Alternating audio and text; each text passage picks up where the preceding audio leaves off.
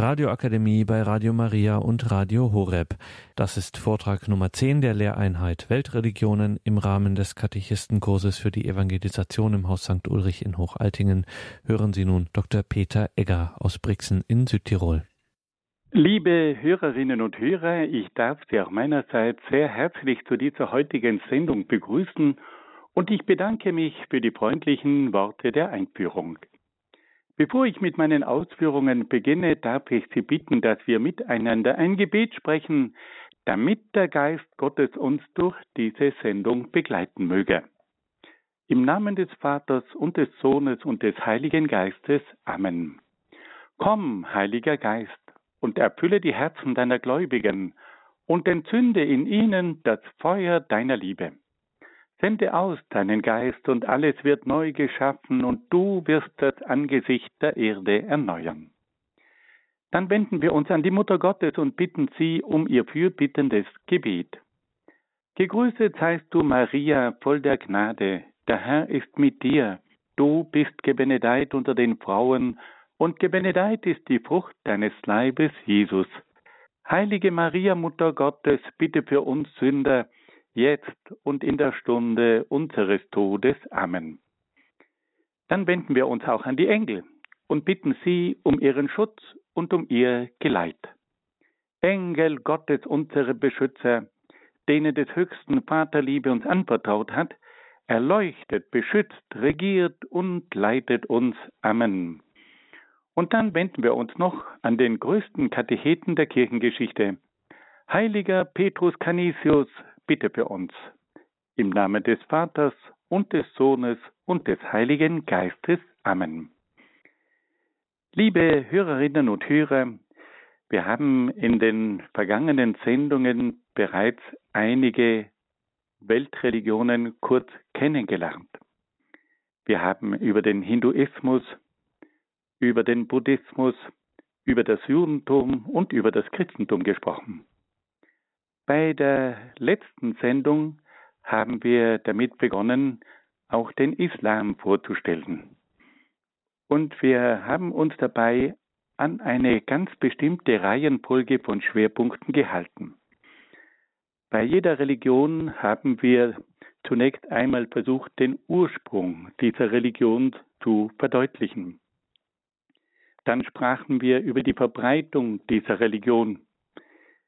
Wir versuchten auch kurz auf die heiligen Schriften dieser Weltreligion einzugehen und wir befassten uns dann mit den Glaubenslehren und der Glaubenspraxis der einzelnen Religionen. Bei der Glaubenslehre versuchten wir die jeweiligen Aussagen einer Weltreligion über Gott, die Welt, den Menschen, die Erlösung und das Endziel vorzustellen. Bei der Glaubenspraxis der einzelnen Religionen ging es vor allem um den Kult, die Spiritualität und die Ethik. Auf diese Art und Weise war es uns möglich, einen gewissen Überblick zu gewinnen über die einzelnen Schwerpunkte dieser großen Religionen. In der letzten Sendung haben wir uns dem Islam zugewandt. Und da hörten wir zunächst etwas über den Ursprung dieser großen Religion. Wir sprachen über das Leben von Mohammed, von seiner Herkunft, von seiner Berufung, von seinem Wirken in Mekka und dann auch von seinem Wirken in Medina. Und wir haben gehört, dass dieser Mann viele, viele Menschen dazu bewogen hat, den Glauben an Allah anzunehmen. Wir haben dann von der Verbreitung des Islam gesprochen und haben festgestellt, dass der Islam heute weltweit etwa 1,6 Milliarden Anhänger hat. Der Islam ist vor allem in Nordafrika, in Arabien, in Syrien, in der Türkei, im südlichen Balkan verbreitet. Zu den islamischen Ländern gehört aber auch der Irak, Persien, Afghanistan, Pakistan, Malaysia und Indonesien. Und auch in den südlichen Republiken der ehemaligen Sowjetunion gibt es viele Anhänger des Islam. und auch in Afrika gibt es viele Länder mit einem großen islamischen Anteil. In Westeuropa gibt es inzwischen 40 Millionen Muslime und in den Vereinigten Staaten sind die Muslime vor allem als die Anhänger der sogenannten Black Muslims bekannt. Dann sprachen wir über die großen Schriften des Islam, über den Koran, über die Hadithen, die die Überlieferungen enthalten und über die Scharia, das große Buch mit der Rechtslehre des Islam. Dann haben wir darüber gesprochen, dass der Islam sich selbst als die endgültige Religion betrachtet. Er sieht in Abraham, Moses und Jesus Vorläufer von Mohammed, der dann als das Siegel der Propheten in Erscheinung tritt. Und schließlich befassten wir uns mit einigen Schwerpunkten der Glaubenslehre. Wir sprachen über das Gottesbild des Islam, aber auch über den Glauben des Islam an die Enkel und an die Dämonen. Dann widmeten wir auch einige Überlegungen über das Weltbild des Islam. Dann kam das Menschenbild und schließlich hörten wir auch einiges über die sogenannten letzten Dinge in der islamischen Lehre. Heute wollen wir uns nun der Glaubenspraxis des Islam zuwenden. Die religiöse Praxis des gläubigen Muslims wird in den berühmten fünf Säulen zusammengefasst. Es handelt sich dabei um fünf Schwerpunkte, die jeder gläubige Muslim beachten soll. Da geht es erstens um das Glaubensbekenntnis, zweitens um das Gebet, drittens um das Fasten, viertens um das Almosengeben und fünftens um die Wallfahrt nach Mekka. Diese fünf Punkte wollen wir nun ein wenig kennenlernen. Wir beginnen mit dem Glaubensbekenntnis. Der Muslim ist zum Bekenntnis des Glaubens verpflichtet. Der Koran nennt drei Wege, die zum Glauben führen. Der erste Weg führt über die Schöpfung die den Menschen die Größe und das Wirken Gottes erkennen lässt. Da gibt es im Koran eine bemerkenswerte Stelle. Da heißt es in der zweiten Sure, in der Schöpfung der Himmel und der Erde, im Wechsel von Nacht und Tag, in dem Schiff, welches das Meer mit dem den Menschen nützlichen durchsegelt, in dem Wasser, das Allah vom Himmel strömen lässt, um die Erde nach ihrem Todesschlaf neu zu beleben, in der Verbreitung vielerlei Getiers, in dem bewegten, bewegten Wechsel der Winde und Wolken, die ohne Lohn zwischen Himmel und Erde dienen, in all diesem gibt es für nachdenkende Menschen der Zeichen genug. Der Koran verweist also darauf, dass der Mensch, wenn er die Erde aufmerksam betrachtet und wenn er die verschiedenen Dinge beobachtet, dass er dann Zeichen genug findet, um Allah, an Allah zu glauben. Der zweite Weg, der zu Allah hinführt, ist die Betrachtung der Geschichte, in der Gott immer wieder gewirkt hat. Der dritte Weg führt schließlich über die Zukunft, die durch die Erfüllung bestimmter Verheißungen und Drohungen das Wirken Gottes zeigen wird. Das ist also sehr interessant zu hören, welche Wege hier der Islam aufzeigt, um den Menschen zu Gott hinzuführen. Der erste Weg führt über die Schöpfung. Der zweite Weg führt über die Betrachtung der Geschichte, in der der Mensch feststellen kann, dass Gott immer wieder eingreift. Und der dritte Weg führt schließlich über die Zukunft, in der die Erfüllung bestimmter Verheißungen und Drohungen Wirklichkeit wird. Das Glaubensbekenntnis des Muslims lautet dann, ich bezeuge, es gibt keinen Gott außer Allah und Mohammed ist der Gesandte Gottes. Der Muslim glaubt dann auch an die Engel, die Propheten, die heiligen Schriften, an das jüngste Gericht und an die Lenkung des menschlichen Lebens durch Gott. Das sind also verschiedene Schwerpunkte des Glaubensbekenntnisses, über das wir bereits bei der letzten Sendung gesprochen haben. Nun kommen wir zum zweiten Punkt, zum Gebet. Der Islam kennt zwei Arten von Gebet, das rituelle Gebet und das private Gebet. Zum rituellen Gebet werden die Muslime ab dem siebten Lebensjahr angehalten. Das rituelle Gebet findet fünfmal am Tag statt. Zur Morgendämmerung, zur Mittagszeit, am Nachmittag, am Abend und in der Nacht. Das rituelle Gebet erfordert ganz bestimmte rituelle Voraussetzungen. Die rituelle Reinheit, die durch bestimmte Waschungen erlangt wird, die rituelle Kleidung, die jeden sinnlichen Anreiz vermeidet, den rituellen Ort, wie zum Beispiel eine Moschee, einen Teppich oder sonst ein Kleidungsstück. Die kultische Reinheit des Ortes verlangt auch das Ausziehen der Schuhe. Und schließlich verlangt das rituelle Gebet auch die Blickrichtung nach Mekka. Am Beginn des Gebetes versetzt sich der Muslim durch ein kurzes Gebet in den Weihezustand. Der Weihezustand bedeutet, dass der Beter nun keine Handlungen vollziehen darf, die das Gebet unterbrechen könnten. So darf zum Beispiel während des Gebetes nicht gegessen werden, es darf auch nicht getrunken werden, und es darf auch keine Unterhaltung geben, die das Gebet stören könnte, und auch das Lachen ist nicht erlaubt. Wir sehen also, wie hier der gläubige Muslim das Gebet in einer großen Ernsthaftigkeit vollzieht.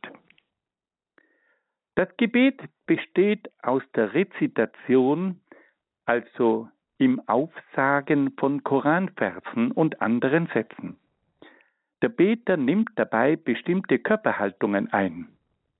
Er steht aufrecht, er verneigt sich, er kniet, er berührt mit der Stirne die Erde, er kann auch knien und dabei halb sitzen. Es gibt also verschiedene Haltungen, die während des Gebetes vollzogen werden.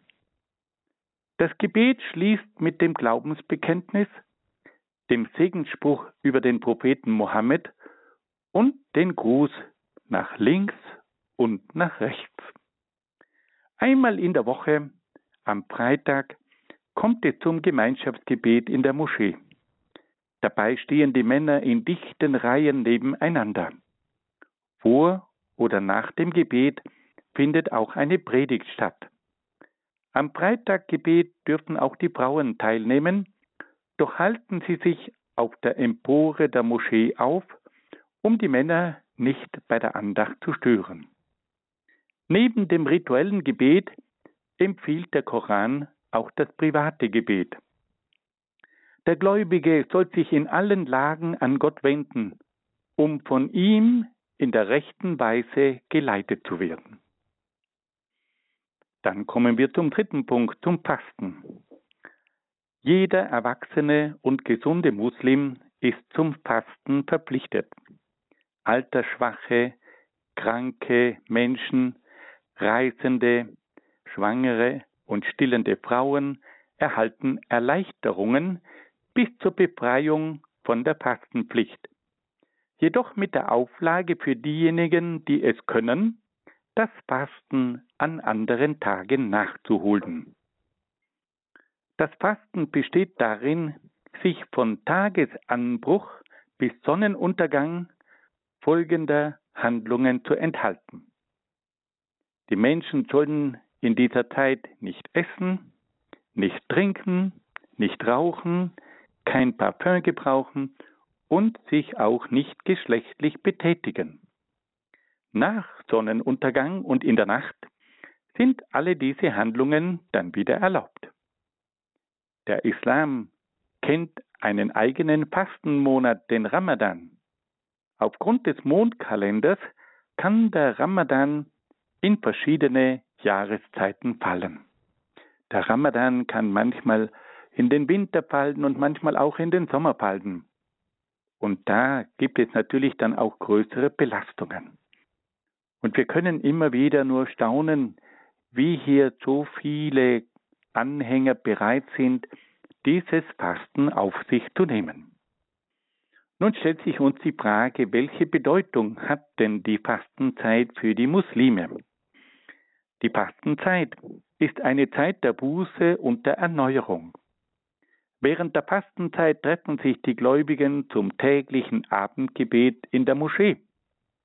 Bei diesem Anlass kommt es zu einer Korankatechese. Der Prediger weist die Gläubigen auf ihre Verpflichtungen hin. Die Zeit des Ramadans soll auch zur moralischen Erneuerung und zur Versöhnung führen. Die Fastenzeit soll aber auch zur Buße für die begangenen Sünden führen. Der Ramadan soll schließlich auch die Gemeinschaft und die Solidarität unter den Gläubigen stärken. Der Islam kennt im Hinblick auf das Fasten auch ganz bestimmte Verbote von Speisen und Getränken. Dazu gehören das Fleisch von verendeten Tieren, das Blut, das Schweinefleisch und der Wein. Alle diese Dinge dürfen von Muslimen nicht genossen werden. Fassen wir das noch einmal ganz kurz zusammen. Wir sind also dabei, über die Glaubenspraxis des Islam zu sprechen. Und da haben wir gehört, dass sich diese Glaubenspraxis in den sogenannten fünf Säulen zusammenfassen lässt. Zur Glaubenspraxis gehört also erstens das Glaubensbekenntnis, zweitens das Gebet, drittens das Fasten, viertens das Almosen geben und fünftens die Wallfahrt. Und da haben wir nun versucht zu zeigen, wie der gläubige Muslim seinen Glauben bekennen soll. Es ist die Rede von drei Wegen, die hinführen zu Allah, die Schöpfung, die Geschichte, aber auch die Erfüllung von bestimmten Verheißungen und Drohungen in der Zukunft. Dann haben wir gehört vom Gebet, es gibt zwei Arten von Gebet, das rituelle Gebet und das private Gebet. Dann haben wir auch noch gesprochen vom Fasten, dass der Muslim auch das Fasten ernst nehmen soll und dass er dabei von Tagesanbruch bis zum Sonnenuntergang auf bestimmte Dinge verzichten muss. Und dieses Fasten dient der Buße und der Erneuerung, aber auch der Gemeinschaft und der Solidarität und schließlich auch der Versöhnung. Wir kommen nun zu einem dritten Punkt der bekannten fünf Säulen des Islam. Und bei diesem dritten Punkt, da geht es um das Almosen. Der Islam kennt zwei Sorten von Spenden. Die eine ist das Almosen, die andere die gesetzliche Abgabe. Die Almosen sind vor allem den Bedürftigen zu geben, die Abgaben hingegen dienen der Förderung der sozialen Einrichtungen. Dazu kommen noch die gesetzlichen Steuern zur finanziellen Unterstützung des islamischen Staates. Der Islam fordert seine Gläubigen immer wieder auf, den anderen Menschen mit Liebe zu begegnen und sich vor allem der Bedürftigen anzunehmen. Der Islam spricht immer wieder von den Almosen, die man den Weißen und Armen geben soll, aber auch allen Menschen, die um ein Almosen bitten, soll man immer mit einer offenen Hand begegnen. Dann kommen wir zu einem weiteren Punkt, nämlich zur Wallfahrt. Jeder Muslim ist verpflichtet, einmal in seinem Leben zur Kaaba nach Mekka zu pilgern. Vor seinem Einzug in die Stadt Mekka versetzt sich der Pilger in den Weihezustand. Er legt seine normalen Kleider ab, führt die Waschungen aus, schneidet sich die Nägel, kämmt seinen Bart, zieht das weiße Pilgergewand an, und verrichtet das Gebet. Wenn nun der Pilger nach Mekka kommt, dann soll er dort den schwarzen Stein küssen, der in einer Ecke der Kaaba eingemauert ist. Und anschließend soll er siebenmal um die Kaaba laufen. Dann läuft er zwischen den zwei Hügeln von Safa und Marwa dreimal hin und zurück und einmal hin. Also insgesamt muss er diese Strecke zwischen den beiden Hügeln Safa und Marwa siebenmal zurücklegen. In der Gruppe vollziehen dann die Pilger auch noch folgende Riten. Nachdem sie die Predigt und die Anweisungen des Leiters gehört haben, ziehen sie gemeinsam zum Berg Arafat. Nach Sonnenuntergang und vor Ende der Nacht müssen sie die Stadt Mina erreichen, wo sie auf bestimmte Säulen, die den Teufel symbolisch darstellen, sieben Steinchen werfen. Und damit bringen sie ihre Ablehnung des Teufels zum Ausdruck. Zum Schluss der Riten findet noch ein großes Schlachtopfer dar, und zwar wird dabei ein Kamel, ein Schaf oder eine Ziege geopfert. Und dies geschieht in Erinnerung an das Opfer Abrahams. Alle diese Riten haben die Aufgabe, den Glauben zu vertiefen. An den Urstätten seiner Religion soll der Gläubige in besonderer Weise die Nähe Gottes erfahren und sich ganz Gott unterwerfen. Gleichzeitig ist die Wallfahrt auch ein tiefes Gemeinschaftserlebnis und betont die Gleichheit aller Gläubigen. Auf der Rückreise kann der Pilger das Grab des Propheten Mohammed in Medina besuchen. Eine Pilgerfahrt nach Jerusalem zum Felsendom und zur Al-Aqsa-Moschee wird auch empfohlen. Nach der Rückkehr von der Wallfahrt erhält der Pilger den Ehrentitel eines Hatschi. Fassen wir das noch einmal ganz kurz zusammen.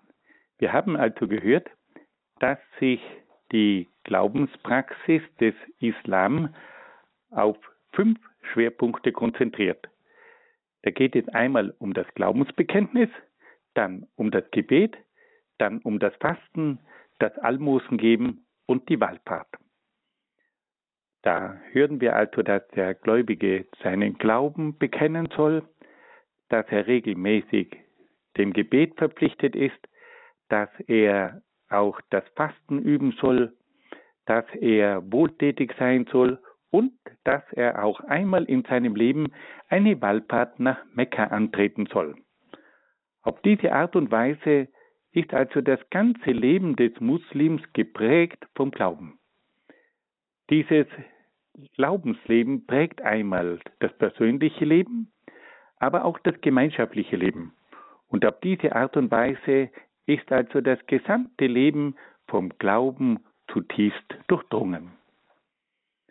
Nun wollen wir uns einem weiteren Schwerpunkt der Glaubenspraxis zuwenden und uns einmal verschiedene religiöse und moralische Gebote anschauen. Der Islam kennt verschiedenste religiöse und moralische Gebote. Im Koran finden sich viele Gebote, die in ihrer Rangordnung in mancherlei Hinsicht den zehn Geboten des Alten Testamentes entsprechen. Da gibt es ein erstes Gebot, das vom Glauben an Gott spricht. Der Islam verlangt von den Gläubigen, dass sie an den einen Gott glauben und ihm dienen. Der Glaube zeigt sich vor allem im Gehorsam und in der Erfüllung der religiösen Pflichten. Er verlangt auch die Haltung der Demut und der Dankbarkeit gegenüber Gott. Ein zweites Gebot verurteilt das leichtfertige Schwören beim Namen Gottes und den Missbrauch des Schwurs für eigene Interessen. Der Islam verlangt dass die Gläubigen die Gelübde, die sie vor Gott abgelegt haben, auch einhalten. Dann gibt es ein drittes Gebot und da geht es um die Güte und Brüderlichkeit. Der Islam verpflichtet die Gläubigen zu Güte und Brüderlichkeit. Er fordert sie auf zu Großmut und Verzeihen. Der Muslim soll nicht dem Zorn, dem Neid und dem Spott verfallen. Er soll sich um den Frieden bemühen und mit den anderen Menschen solidarisch sein. Er soll den Verwandten, den Bedürftigen, den Weißen und den Reisenden helfen. Diese Haltungen gelten freilich nur gegenüber den eigenen Glaubensbrüdern. Dann gibt es ein viertes Gebot, bei dem es um die Ehrfurcht gegenüber den Eltern geht. Der Islam fordert die Gläubigen auf, die Eltern gut zu behandeln. Sie sollten auf die Eltern schauen, wenn diese alt und gebrechlich sind. Sie sollten sich daran erinnern, dass die Eltern auf sie geschaut haben, wie sie klein waren. Die Kinder dürfen den Eltern aber nicht gehorchen, wenn die Eltern versuchen, sie vom Glauben abzubringen. Dann gibt es ein fünftes Gebot, das die Ehrfurcht vor dem Leben verlangt. Der Islam gebietet die Ehrfurcht vor dem Leben und verbietet den Mord. Der vorsätzliche Mörder wird von Gott dem Zorn, dem Fluch und der Hölle ausgeliefert. Der Islam erlaubt auch die Blutrache, doch sollte die Rache nicht maßlos sein. Es wäre jedoch besser, statt der Rache ein Blutgeld anzunehmen. Im Falle eines unbeabsichtigten Totschlags ist die Blutrache verboten. Der Täter sollte aber eine Sühne leisten. Dann gibt es ein sechstes Gebot, da geht es um die Sexualität und die Familie. Der Islam steht der Liebe und der Sexualität positiv gegenüber. Männer und Frauen brauchen einander und passen zueinander. Die Sexualität ist auf die Ehe beschränkt und ist während der Menstruation, der Fastenzeit und der Wallfahrt verboten. Der Koran erlaubt den Männern den Verkehr mit Konkubinen unter den Sklavinnen, verbietet aber die Prostitution. Weiter erlaubt der Koran die, Entsch die Scheidung, sieht aber für den Ehebruch die Steinigung vor. Der Koran verurteilt die Homosexualität und fordert die Züchtigung der Schuldigen. Dann gibt es ein siebtes Gebot, bei dem es um Gerechtigkeit und Eigentum geht. Der Islam verlangt die Gerechtigkeit gegenüber den Mitmenschen. Die Gerechtigkeit besteht darin, dass jeder sein Recht erhält. Der Islam bekämpft jede Form des Betrugs und der Unehrlichkeit. Er verurteilt vor allem den Wucher. Er verlangt, dass das anvertraute Gut nach der festgesetzten Frist zurückgegeben wird. Der Islam verlangt auch die Gerechtigkeit bei einem Schiedsspruch und bei einem Richterurteil. Er setzt strenge Strafen für Diebe und Räuber fest. Dieben soll man die Hand abhacken. Räuber sollen auch getötet werden. Der Islam ist auch gegen eine allzu große Liebe zum Reichtum und gegen den Geiz. In einem achten Gebot verbietet der Islam falsche Aussagen zu machen. Der Gläubige ist verpflichtet, seine Versprechen einzuhalten. Er darf kein Heuchler sein und sich keiner Unaufrichtigkeit schuldig machen. Der Koran verbietet Mutmaßungen und Verdächtigungen. Er verlangt, dass jede Mutmaßung überprüft werden muss. Der Islam verbietet schließlich auch die Nachrede und die Verleumdung. Wer einem Unschuldigen eine Sünde oder ein Verbrechen vorwirft, verfällt der diesseitigen und jenseitigen Bestrafung. Wir können also sagen, dass der Islam hohe Forderungen an seine Mitglieder stellt. Und da gibt es nun auch wieder eine Stelle im Koran, in der diese Gerechtigkeit, die von einem Gläubigen verlangt wird, noch einmal in seiner prägnanten Form wiedergegeben wird.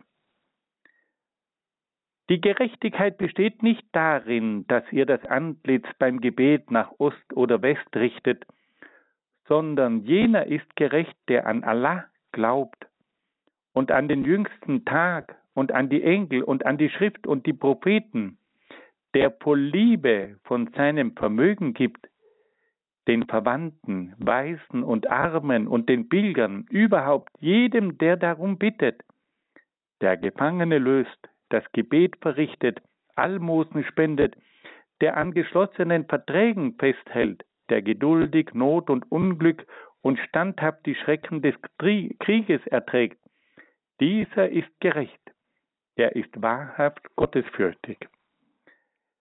Wenn wir das noch einmal zusammenfassen, dann können wir sehen, dass es hier neben den fünf Säulen des Islams auch ganz bestimmte religiöse und moralische Normen gibt. Da gibt es das Gebot, das zum Glauben an Gott verpflichtet. Dann gibt es ein Gebot, das leichtfertige Schwören verbietet. Dann wird die Güte und die Brüderlichkeit gefordert, die Ehrfurcht vor den Eltern, die Ehrfurcht vor dem Leben. Dann ist auch die Sexualität, die Ehe und die Familie sehr klar geregelt und geordnet. Dann gibt es auch die Forderung nach Gerechtigkeit im Bereich des Eigentums und schließlich ist der Gläubige auch noch aufgerufen zur Pflege der Wahrheit. Liebe Hörerinnen und Hörer, wir wollen uns nun einem weiteren Bereich in der Religion des Islam zuwenden und uns mit der islamischen Mystik befassen. Bei der Mystik geht es um die spirituelle Beziehung zu Gott und auch da gibt es im Islam einige sehr bemerkenswerte Entwicklungen. Der Islam hat eine ausgeprägte Mystik, die mehrere Wurzeln aufweist. Die islamische Mystik geht zunächst auf die Predigten Mohammeds zurück, der die Menschen zur Überwindung der irdischen Leidenschaften und zur Askese aufgerufen hat. Sie geht aber auch auf die Begegnung des Islam mit dem christlichen Mönchtum und mit der Philosophie des Neuplatonismus zurück. In der islamischen Mystik lässt sich schließlich auch ein bestimmter Einfluss des Hinduismus und des Buddhismus finden, denen der Islam bei seiner Ausbreitung im Osten begegnet ist. Die islamischen Mystiker suchten nach einem Weg, der zur Erkenntnis und zur spirituellen Liebesvereinigung mit Gott führt. Im Laufe einer langen Entwicklung kam es dabei zu unterschiedlichen Lehren. Der erste große Mystiker Bistami der von 803 bis 875 gelebt hat und aus dem Iran stammte, lehrte die Entwerdung des Menschen, um auf diese Weise jedes Hindernis zwischen Mensch und Gott aufzuheben. Also dieser Mystiker predigte die Entwerdung des Menschen damit kein Hindernis mehr zwischen Gott und Mensch besteht.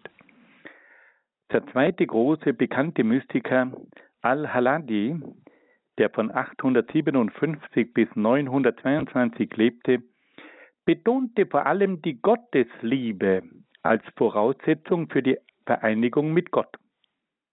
Ein dritter großer Mystiker war Ibn al-Arabi, der von 1165 bis 1250 gelebt hat und aus Andalusien stammte.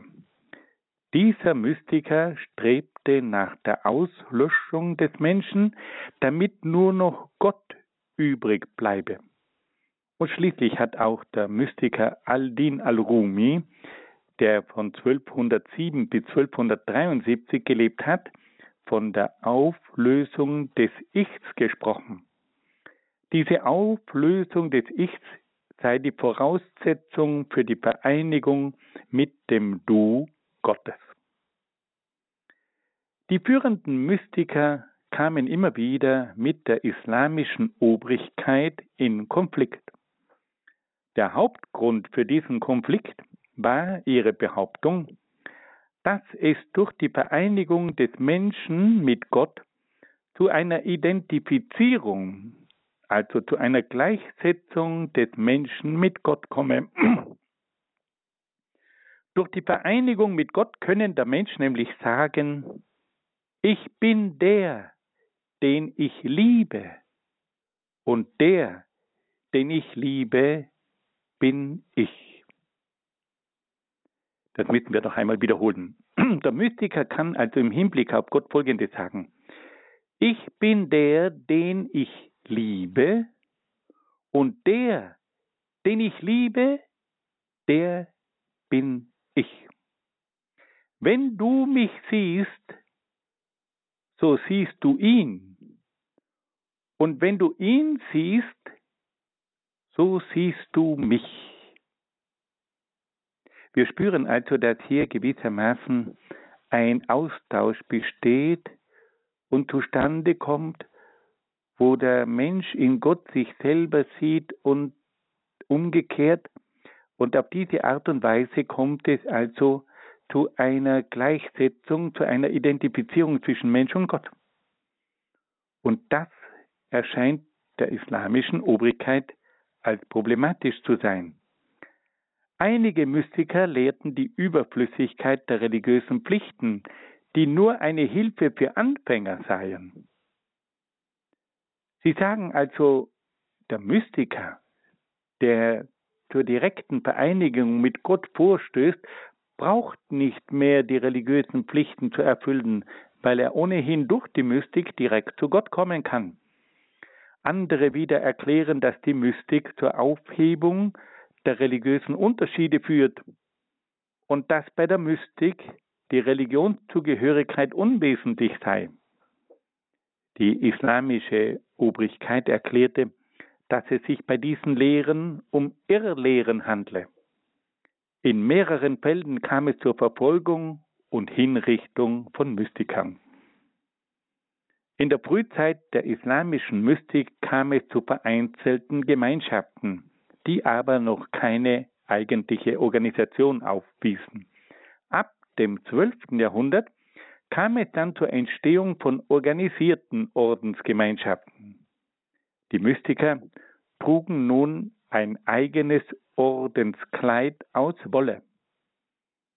Und dieses Ordenskleid aus Wolle, das führte nun zu einem berühmten Namen.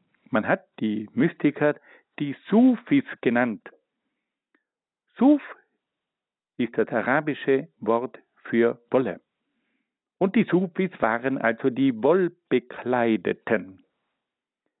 Die Ordensgemeinschaft unterstand einem Meister, dem die einzelnen Mitglieder zum Gehorsam verpflichtet waren.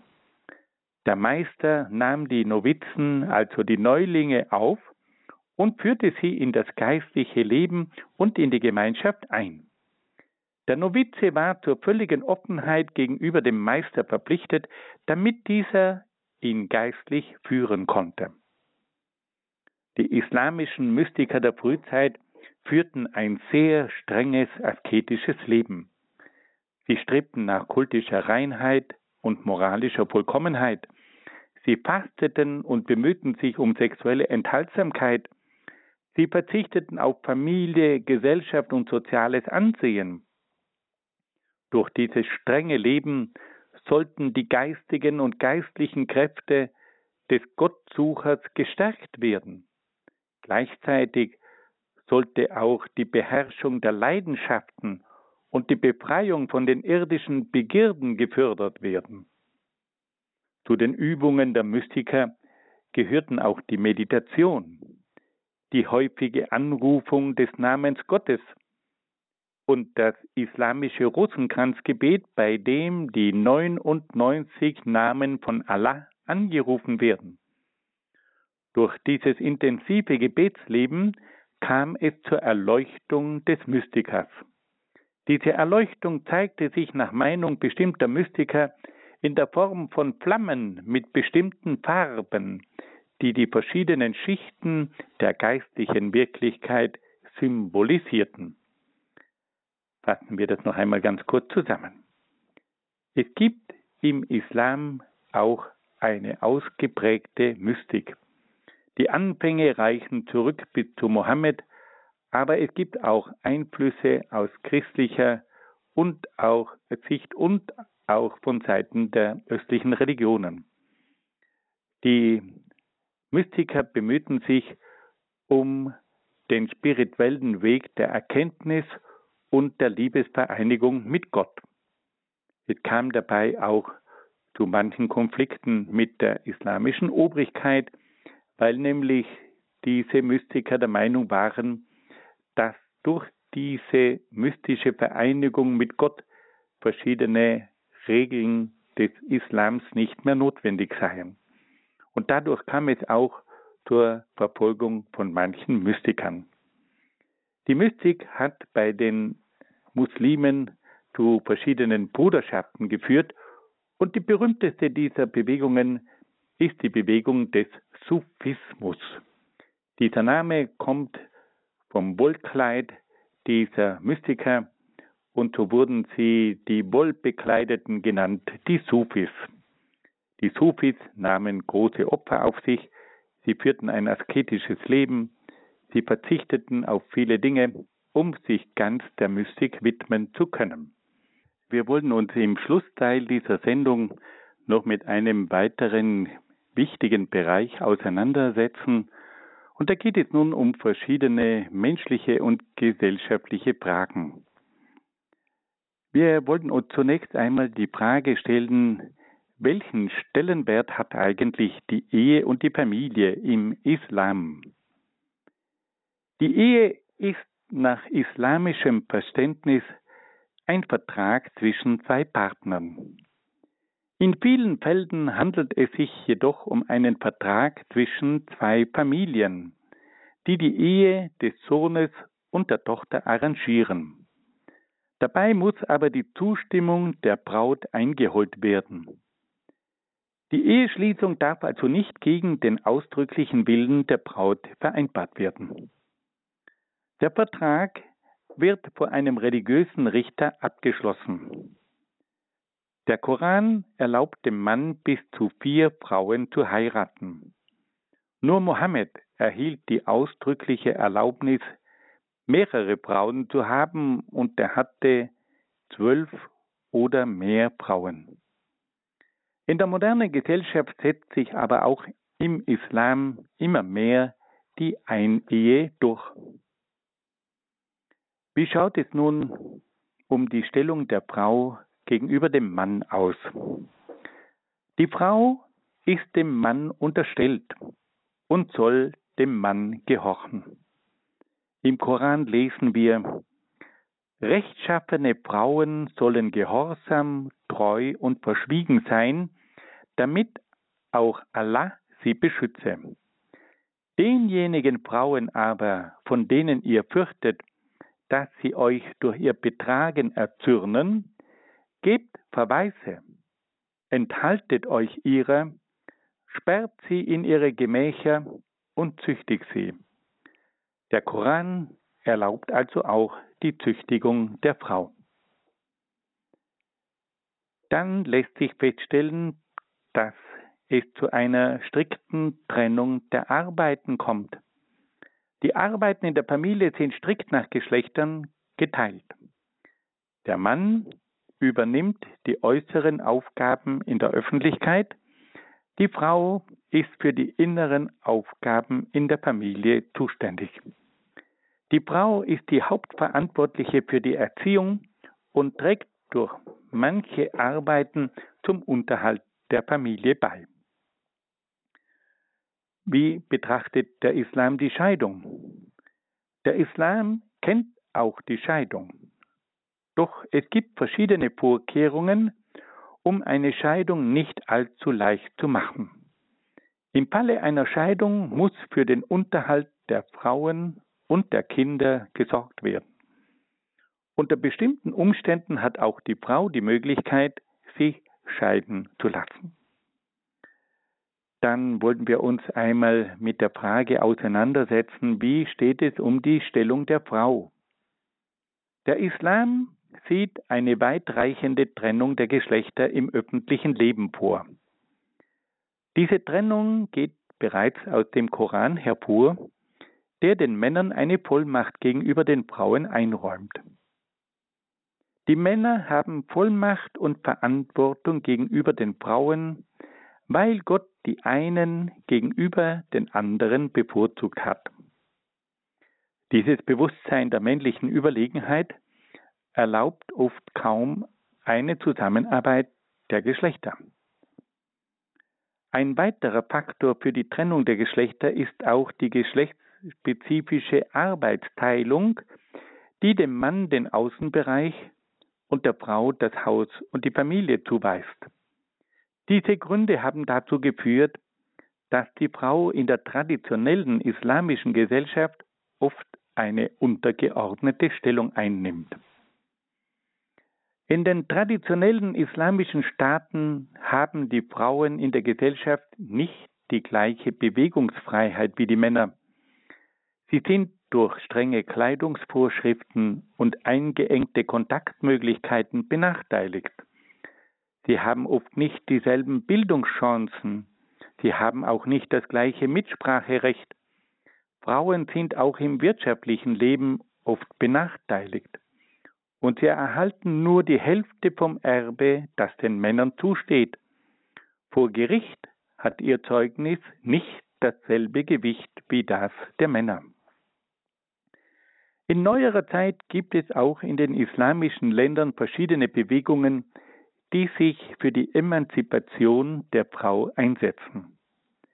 Die Begegnung mit dem Westen hat dazu geführt, dass in vielen islamischen Frauen ein neues Selbstbewusstsein erwacht.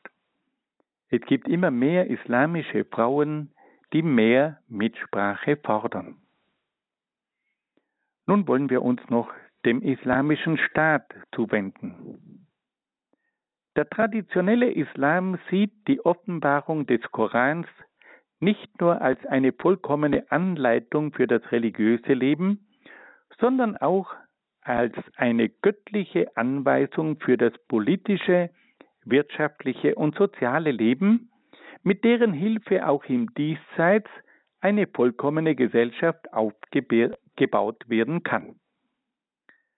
Der Koran bildet also die Grundlage für die Gesellschaft und für den Staat. Auf diese Weise kommt es zur Vorstellung eines islamischen Staates, der auf den Fundamenten der Offenbarungen Gottes aufgebaut ist. Auf diese Weise kommt es aber auch zu einer völligen Verflechtung zwischen Staat und Religion. In der Zeit des westlichen Kolonialismus und durch die negativen Einflüsse des säkularisierten Westens kommt es heute zunehmend zu einer Rückbesinnung auf den islamischen Staat. In immer mehr islamischen Ländern ist eine Reorganisation des islamischen Staates und der islamischen Gesetzgebung zu beobachten. Es muss allerdings festgestellt werden, dass es oft sehr schwierig ist, diesen islamischen Staat mit einer modernen Gesellschaft in Einklang zu bringen. Manche Anweisungen des Korans entstammen dem siebten Jahrhundert und entsprechen nicht mehr den Maßstäben einer modernen Gesellschaft.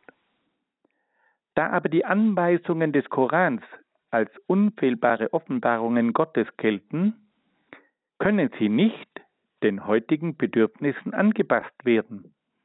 Auf diese Weise ist es oft unvermeidlich, dass es zu Spannungen und Konflikten zwischen den Anweisungen des Korans einerseits und den Anforderungen einer modernen Gesellschaft andererseits kommen kann. Wie schaut es aus im Hinblick auf die islamische Gerichtsbarkeit? Im Islam baut auch die Gerichtsbarkeit, die Scharia, auf den Weisungen des Korans auf. Der traditionalistische Islam sieht in den rechtlichen Anordnungen des Korans unabänderliche Gesetze, die für alle Zeiten gelten.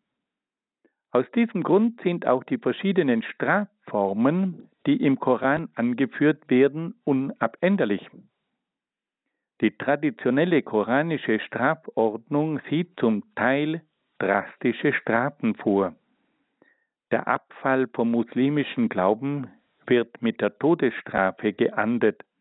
Für Fälle von Unzucht, Prostitution und Homosexualität gibt es Peitschenhiebe. Für den Ehebruch gibt es die Steinigung. Für den Diebstahl das Abhacken der Hand. Das alles sind Strafformen, die zurückgehen in eine sehr frühe Zeit und bei der es heute immer wieder zu Problemen kommt. Wie kann man diese Strafordnung mit einer modernen Justiz in Einklang bringen? Es gab in mehreren islamischen Ländern auch einige Reformen im Bereich der Justiz. Und es gab auch einige Wandlungen im Sinne eines aufklärerischen Islams. Heute scheint sich jedoch unter dem zunehmenden Druck eines fundamentalistischen Islams wieder eine Annäherung an die ursprüngliche Scharia abzuzeichnen. Einige islamische Staaten versuchen heute, die früheren Strafen wieder einzuführen. Es lässt sich auch beobachten, dass die Scharia immer mehr im Westen Fuß fasst. In den islamischen Parallelgesellschaften gibt es immer mehr Versuche, die eigene Gesetzgebung anzuwenden. Diese Gesetzgebung steht aber oft im Gegensatz zur Gesetzgebung der europäischen Länder. Fassen wir das noch einmal zusammen. Wir können feststellen, dass es in der islamischen Gesellschaft auch klare Regelungen gibt für die Ehe und die Familie. Wir können auch feststellen, dass auch die Stellung der Frau im koranischen Bild der Frau klar und deutlich festgelegt ist. Und da müssen wir feststellen, dass die Frau oft nicht dieselben Rechte hat wie der Mann. Dann haben wir auch festgestellt, dass der Staat durch den Koran geregelt wird und dass es dadurch eine enge Verflechtung gibt zwischen der Religion und dem Staat. Und dass heute ein erwachendes Bewusstsein im Hinblick auf einen Islam festzustellen ist. Und schließlich haben wir dann auch noch beobachtet, dass die islamische Gerichtsbarkeit, die im Koran festgelegt ist, in der heutigen Zeit wieder eine Renaissance erfährt.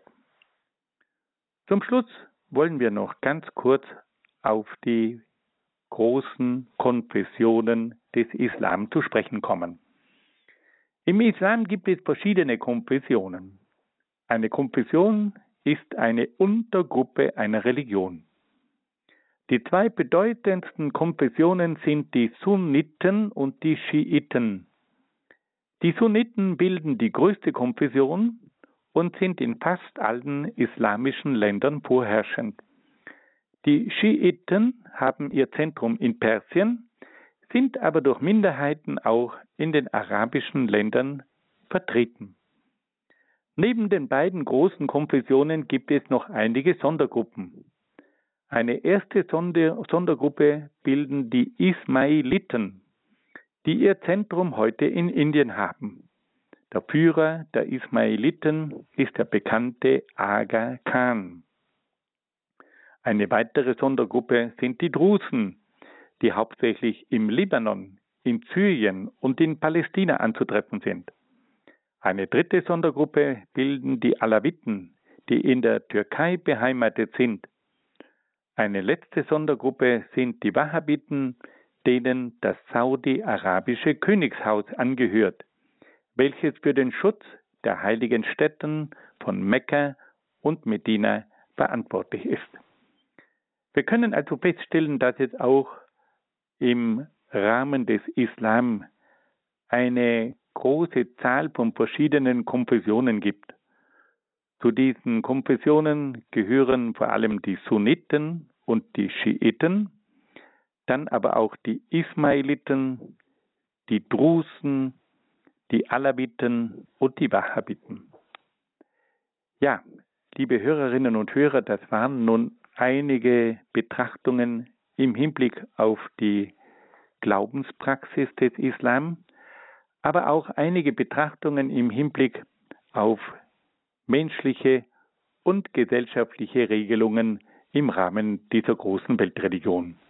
Zum Schluss haben wir dann auch noch auf einige Konfessionen hingewiesen, die heute von großer Bedeutung sind und die immer wieder auch in den Medien angeführt werden. Liebe Hörerinnen und Hörer, damit sind wir am Ende dieser Sendung angelangt. Ich bedanke mich bei Ihnen allen sehr herzlich für Ihre freundliche Aufmerksamkeit. Ich wünsche Ihnen alles Gute und Gottes besonderen Segen. Das war Vortrag Nummer 10 von Dr. Peter Egger aus Brixen in Südtirol in der Lehreinheit Weltreligionen. Bestandteil des Katechistenkurses für die Evangelisation im Haus St. Ulrich in Hochaltingen. Wenn Sie möchten, davon gibt es einen Audiomitschnitt beim Radio Horeb CD-Dienst. Morgen im Laufe des Tages steht das Ganze dann auf horeb.org, unserem Online-Auftritt horeb.org.